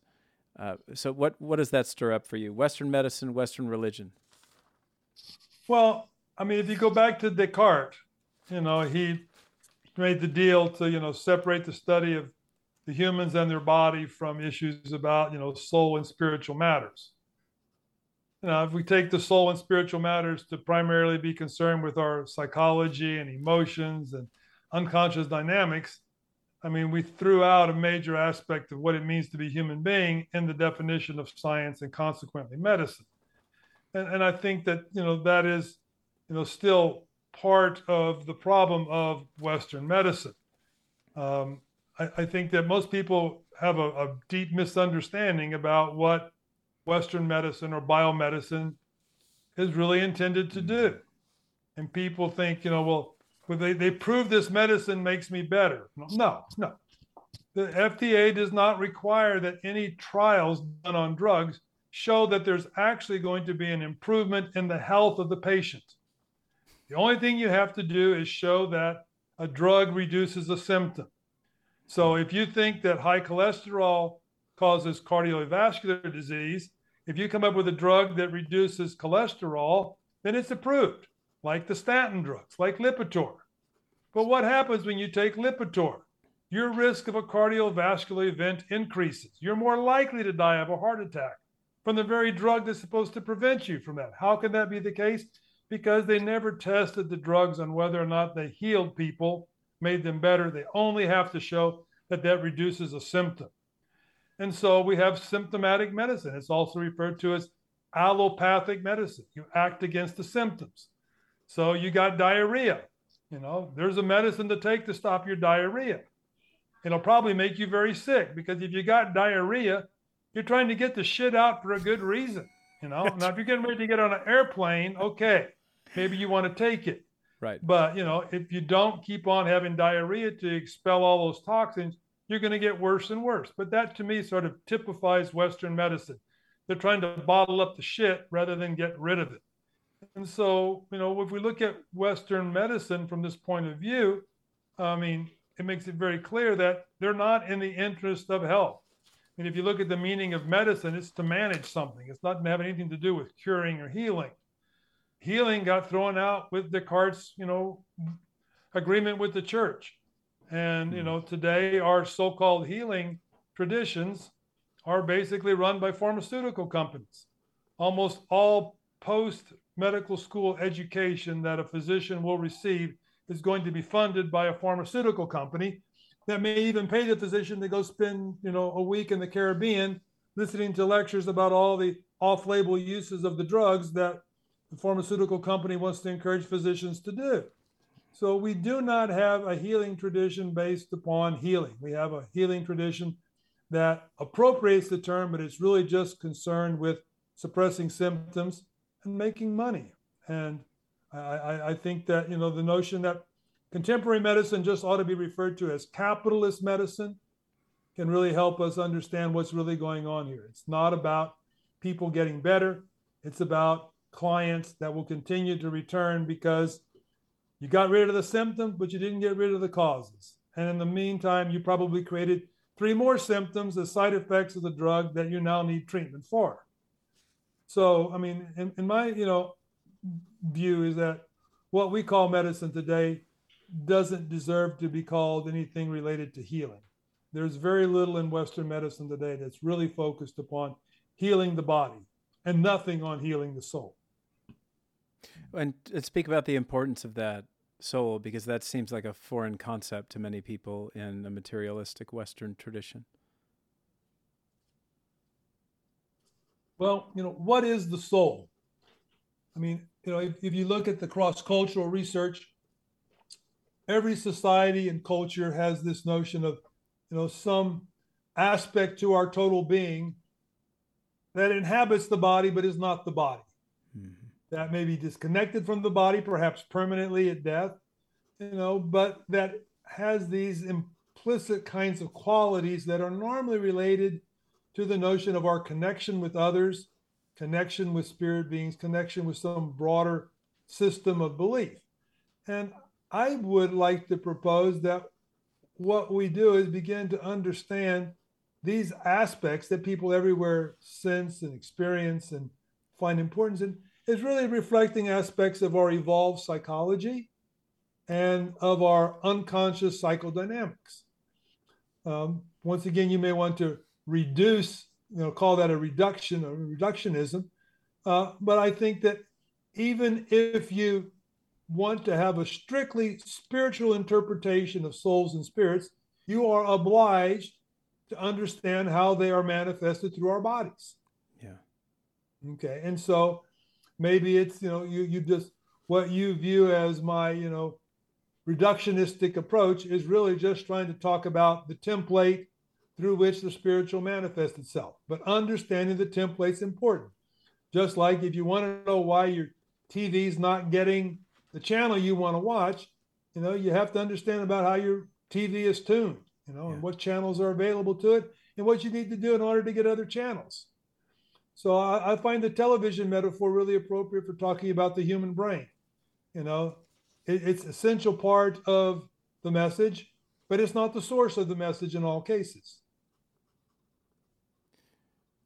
And that's what we call soul is those things that are outside of our typical modes of understanding, the animator. Sure. So uh, you're you're kind of talking through healing and if if the Western kind of capitalistic medical tradition is leaving out soul, and you're doing a cross cultural analysis of healers since the Byzantine era, what's your critique? What what who are healers? What kind of sources do they need to pull from, and how do they heal? Well, I, I mean, I, I think from the beginning, you know, healing had at least two major dimensions. Uh, it, three, if we want to include midwifery, but I'll leave that out for the moment. Hmm. You know, one is that source natural products, herbs. I mean, shamans used herbs. They were often considered to be the experts, although there normally were other herbal experts who weren't shamans. And when you look through most of the history of healing practices, people were using herbs. So the whole tradition of spiritual healing is deeply steeped in you know, phytopharmacology. You know, we and in many cases they saw each plant as having its own spirit that brought the qualities that treated the diseases that they were used for. I mean, the other part of the healing tradition, I think, is the ritual dynamic. And ritual is a kind of a, of a problematic and slippery term because today, you know, it's just a ritual, you know, it's a mm-hmm. deep discounting of the notion that there's anything efficacious. But I think that there are a variety of forms of our evolved consciousness that are very susceptible to ritual influences. And it may be that you need to, you know, enter into a context of belief. You may need to be with a community of believers. You know, you may need to have a, a kind of, you know, altered state dynamic to reduce your ego boundaries and to enhance access to the paleo mammalian and reptilian brain. Um, but the idea is here that across time, ritual has been a important aspect of healing. And rather than discounting the ritual, I think we need to embrace the ritual, just as today, you know, we have to understand what's placebo effect and what's, you know, pharmacological effect. And it's actually a very problematic phenomena because you may have noticed recently a number of studies evaluating the effectiveness of psilocybin in the treatment of a condition.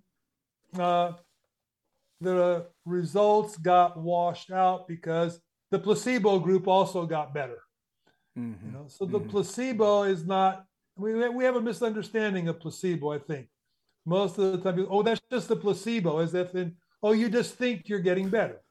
But no, what a placebo effect means is that you were given an inert substance, but the context of administration, read the ritual here, mm-hmm. produced some improvement. Your hope, your expectation, the interpersonal interaction, you know, the dynamics of the setting, whatever. So placebo effects are a core part of the healing response. And I think that this needs to be, you know, recognized as a significant aspect of healing that has gone back across all of these different spiritual healing traditions. That placebo is a healing effect that they were very good at marshaling. We also have a, a, a range of uh, endorphin effects. Um, what a number of studies have established is that you know, rhythmic movement, dance, close social contact, singing, music, all of these elicit our endorphins. And these endorphins make us feel better. They make us feel more connected with other people. They help resolve emotional problems. And they may have some very significant feed forward effects upon our immunological system. So, to me, when we begin to understand spiritual healing, I mean, sure, accuse me of reducing it to these things, but I'm not saying that those are the only mechanisms. Mm-hmm. But I'm saying these are the necessary mechanisms. And I would expand that to include the alterations of consciousness. I mean, what happens in the brain when we enter into an altered state of consciousness really is, you know, moving into the relaxation response, counteracting the stress responses, you know, entering into, into contact with our own unconscious, engaging at a deeper level and understanding of our own emotional issues.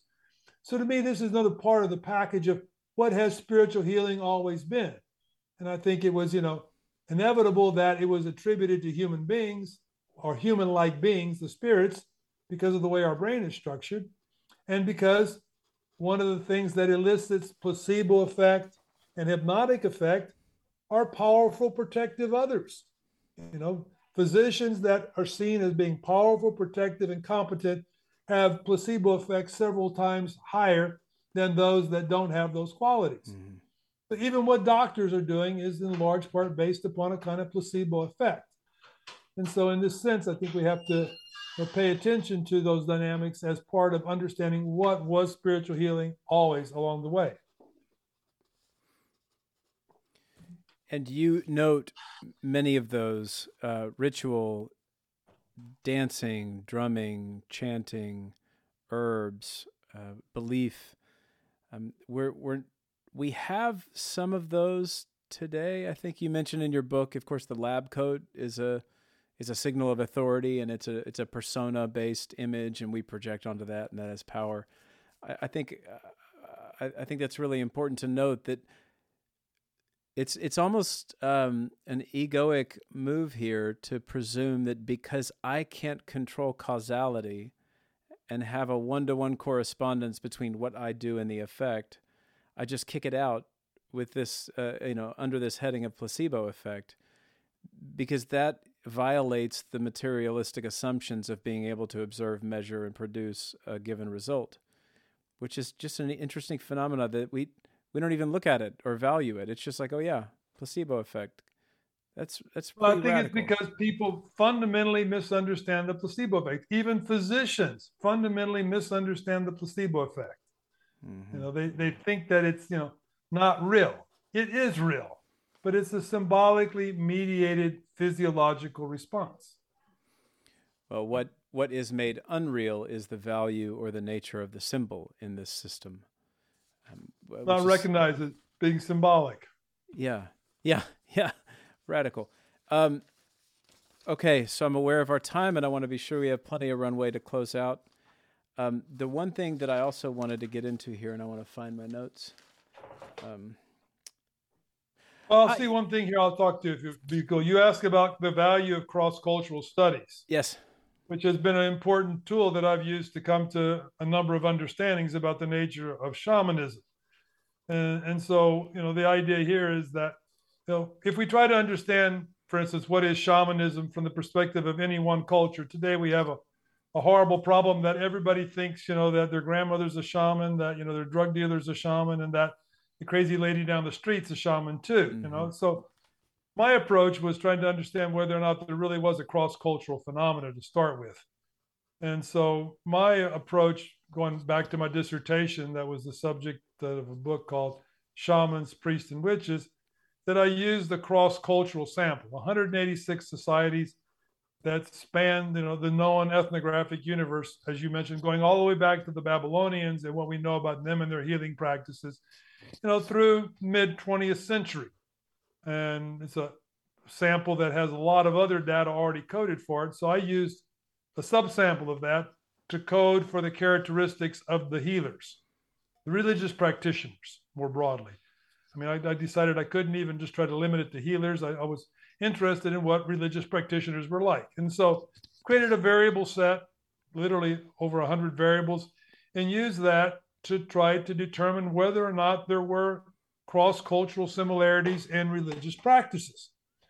And the interesting thing here is that this kind of flies in the face of long-standing, you know, social science perspectives that have considered religion just to be an arbitrary set of beliefs. Mm-hmm. Whatever you want to believe is religion. Everybody has their own religion. Religion is, you know, in, individually, culturally unique, you know, set of beliefs.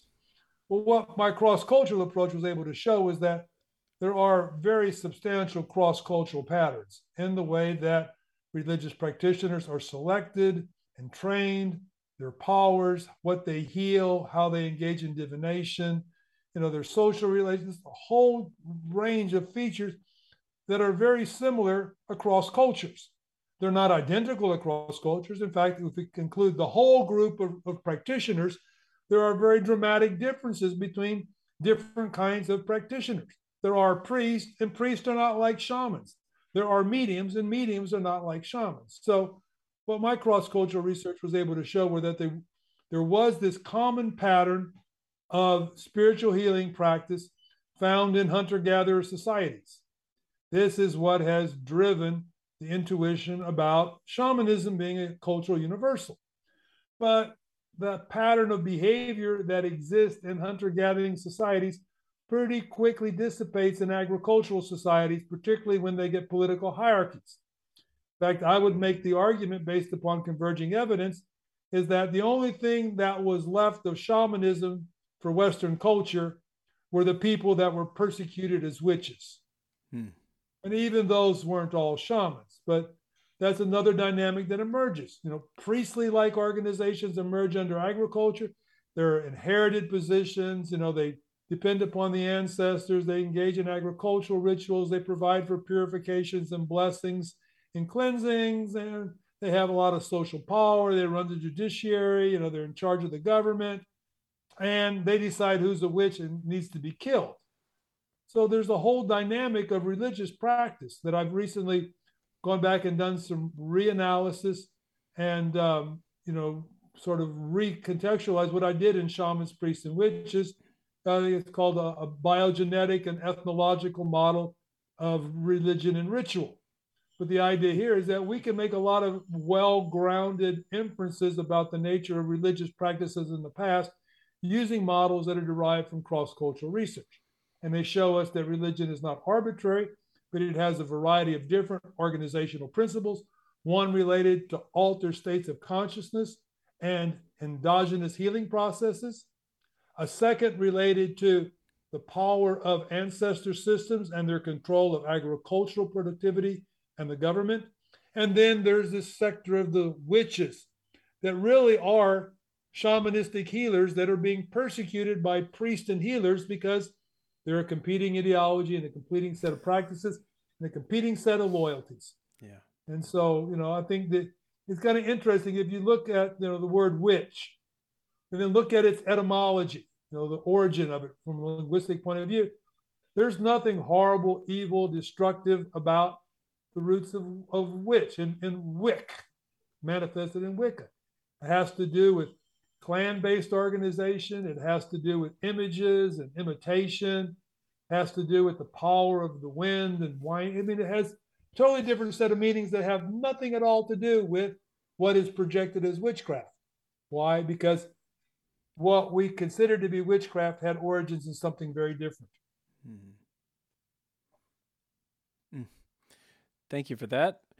Uh, so, what what is your critique of what you're seeing in shamanism today? What you mentioned it earlier that you know, yeah, woman down the street, everybody's a shaman.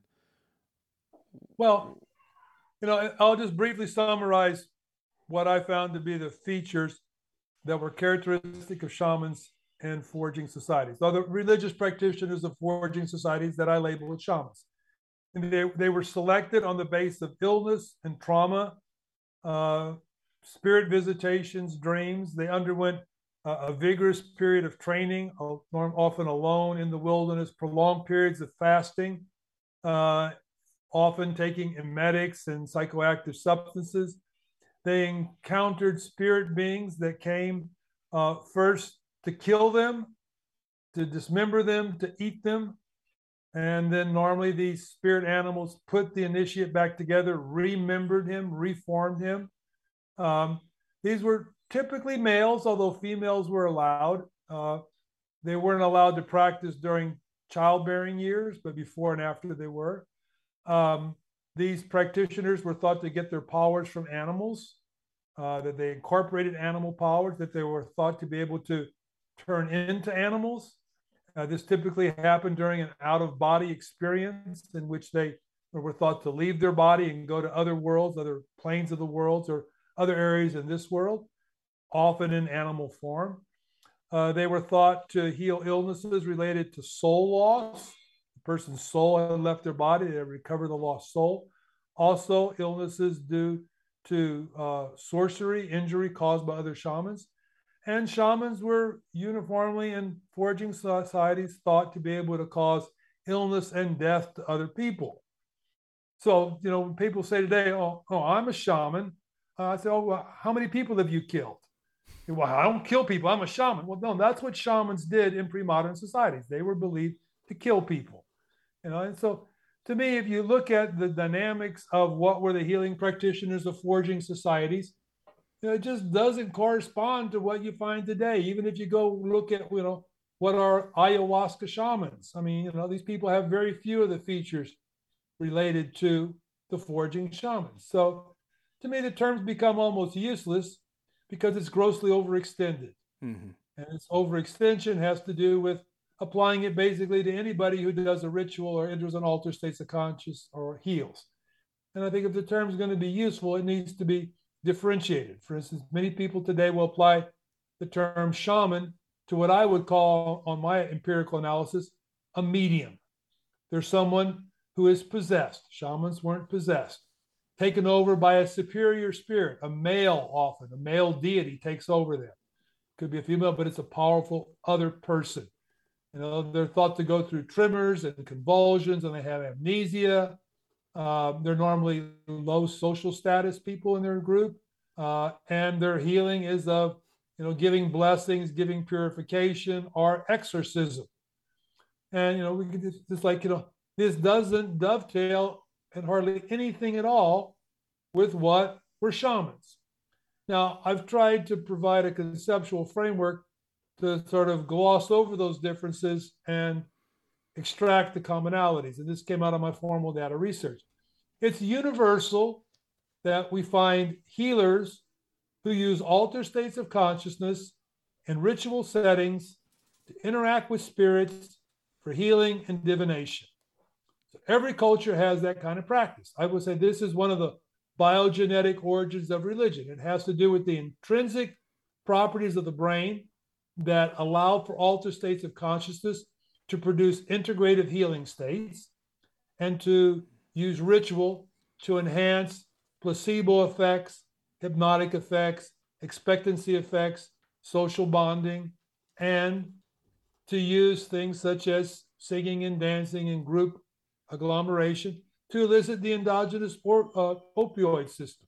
Mm-hmm. And that these kinds of experiences are why ritual healing is a human universal.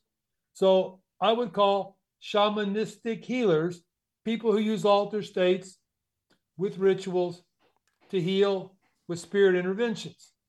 But, you know, that's much more than what I would want to call shamans. But we can call them shamanistic healers if we want to accept that shamanism was the original manifestation and origin of these kinds of practices.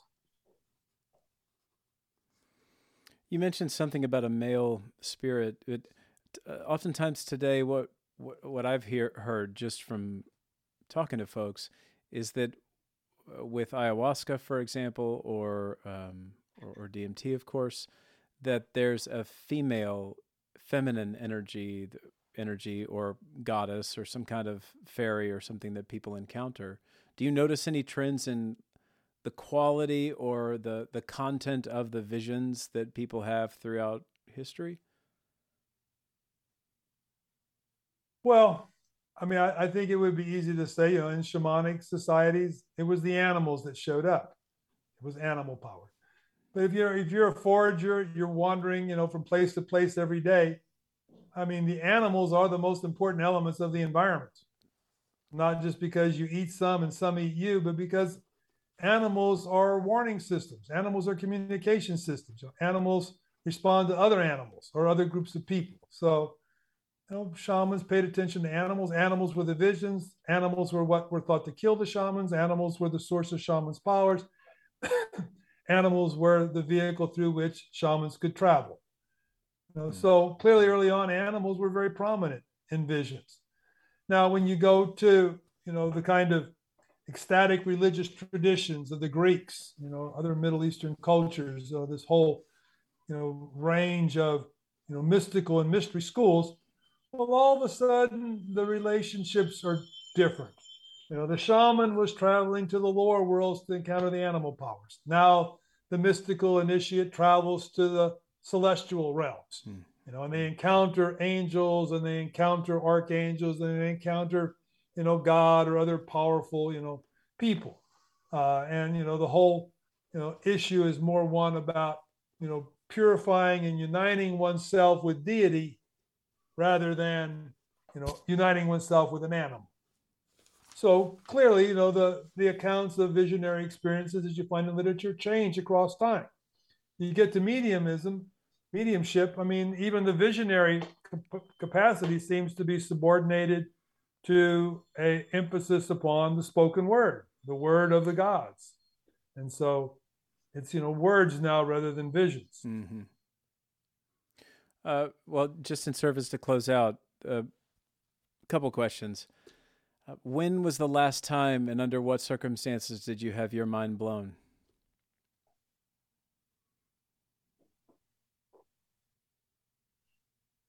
Well, I mean, I guess I, I, would say that you know the the most significant ayahuasca experience I had was my first ritual ayahuasca experience and it occurred in Missouri, of all places, at a friend of mine's house who was a psychotherapist. And she had a um, an American who had been trained in the ayahuasca traditions of Peru, you know, as the ritualist. And um, in in the context of that ceremony, I went through a lot of different kinds of you know, efforts to define what my intention and purpose was going to be. And in the very end, I just decided to talk to the ayahuasca in Spanish and tell it just to show me whatever it was I needed to know. And um, for better or for worse, the revel- revelations I got that night sent me on my path to Brazil eventually perhaps the uh, the most you know interesting and, and quirky part of it all was you know I'd never been to Brazil at that time, but while I was in that ceremony in that session, someone who I'd only met once sent me an invitation to be his invited guest to participate in an ayahuasca retreat down in Brazil. I mean, he's literally writing this while I'm having this vision of apocalyptic ends to the earth and the need to figure out where my path forward is. So the fact that he was basically inviting me to go to Brazil and participate in ayahuasca sessions while I'm basically doing my first ayahuasca ritual, to me, I was like, man, how does the world come together that way?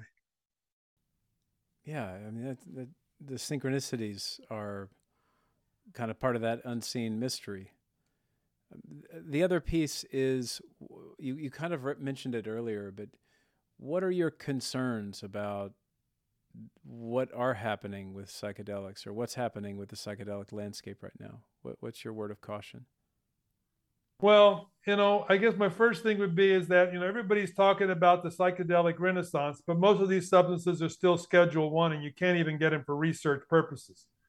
So, you know, it's sort of like, you know, I don't think we really got to the Renaissance yet. You know, we're hmm. we're still. I mean, things are looking up, but we're still in the dark ages of psychedelic research. Simple, simple fact. Um, the other thing is that you know the emerging, you know, trends of the commercialization. You know, and you know the models now are that well, th- this is you know a, a break even you know prospect if people are paying five thousand dollars for a weekend psychedelic session with medical supervision I mean, that leaves it, you know, beyond the availability of most people.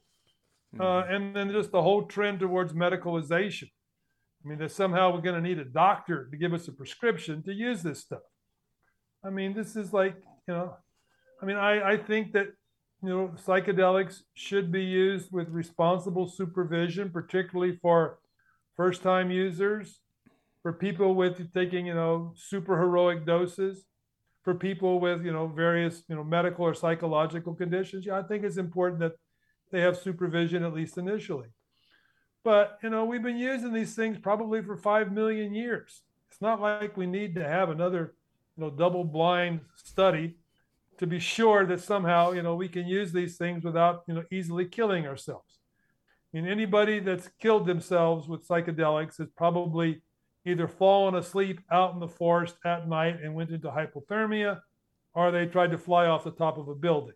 Mm-hmm. You know, and if we can try to avoid those two, you know, scenarios, I think psychedelics ought to be as easy to get as, you know, at least medicinal marijuana, if not just totally decriminalized. But at the same time, you know, I, I don't think that, you know, that pre-adolescents ought to be using these things. And I think that adolescents, you know, probably ought to be introduced to them in, in well-structured settings. Um, I, I, I do not want to downplay the seriousness of psychedelic related problems. I mean, I've, I've had people recently just coming to me and just like, you know, you can't believe how bad, you know, my life is now since I've done psychedelics, mm-hmm. you know. Mm-hmm. The goblins don't go away, you know, the DMT elves are always there. There's somebody out to get me, you know. I can't make the visions go away. So yeah, we need some kind of orientation for people to use these substances. You know, we need some kind of structured setting. But I don't think that making doctors in charge of this is going to really, you know, help us move forward in any kind of substantial way as a spiritual practice. Now, you know, if you want to make doctors in charge of, you know, treating Alzheimer's patients or people with treatment resistant depression, great. Give the doctors the right to do that. But don't take away our right to our own religious freedoms. I think we ought to consider the right to use psilocybin as an inherent religious right. We know that it induces spiritual experiences and mystical experiences. We know that humans around the world have used it for tens of thousands of years, if not for millions of years. And this is a human birthright. And I think that's how it ought to be considered and it ought to be protected as such. Well, and then in clo- thank you. Uh, And and then in closing, are there any of those questions that you see that we didn't get to that you'd like to answer, or any other threads that are left hanging that we need to close up before uh, tie up before we finish? Well, I don't know if there's any threads that we really need to, to tie together here. And maybe I'll just, you know, sort of make it a, a sort of summary notion that, you know, shamanism is practiced in pre-modern societies with a remarkably similar pattern around the world. And so one of the points I didn't make about cross-cultural research is that it helps us identify human universals. Mm-hmm. When we identify human universals, then we have likely identified some kind of biologically based phenomena. I think we ought to see shamanism as a evolved social psychology, an evolved structure of our brains and minds that was in part shaped by the ability to facilitate the use of these substances for constructive purposes. That in essence, shamanism evolved as a communal healing practice, but we individually also evolved to be able to take advantage of that kind of communal psychedelic inspired healing practice. And so we need to really, in going forward, I think, try to recover a good understanding of just what it was that shamanism involved in this pre-modern context, how rituals were performed, mm. what kind of activities were engaged in, and ultimately what kind of illnesses were treated. And in this sense, I think that we can see a better path forward to how it is that medical as well as non-medical use of psychedelics might optimize what's called set and setting. Uh, published an article a year or two ago called The Evolved Psychology of Set and Setting. I'm trying to turn this whole notion of set and setting on its head. Normally, set and setting is thought to be individual, personal kinds of you know, preferences.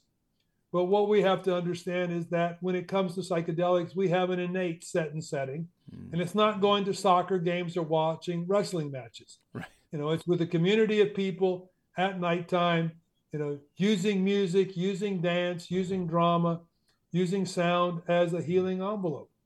And so I've tried to outline these ideas. I have another article, I think, you know, shamanic guidelines for psychedelic medicine. I've tried to synthesize what it is that we know about how psychedelics and, and how shamanic healing in general was done. And I think that this provides us with a, a way to go forward using the wisdom of ancestral traditions to better shape our healing practices today.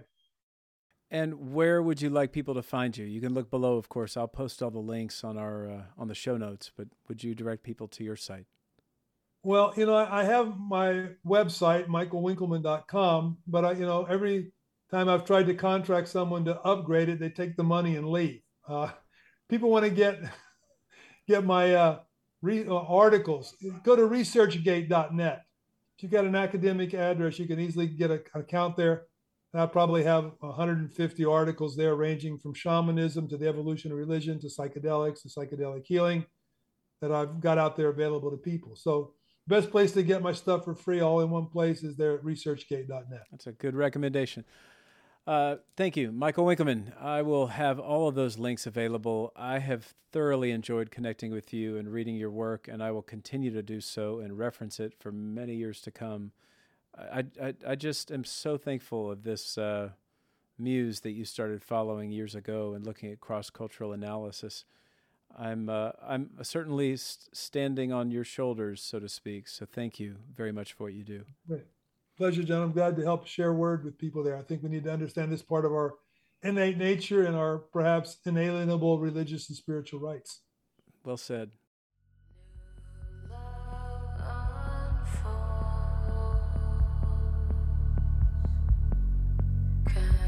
Control.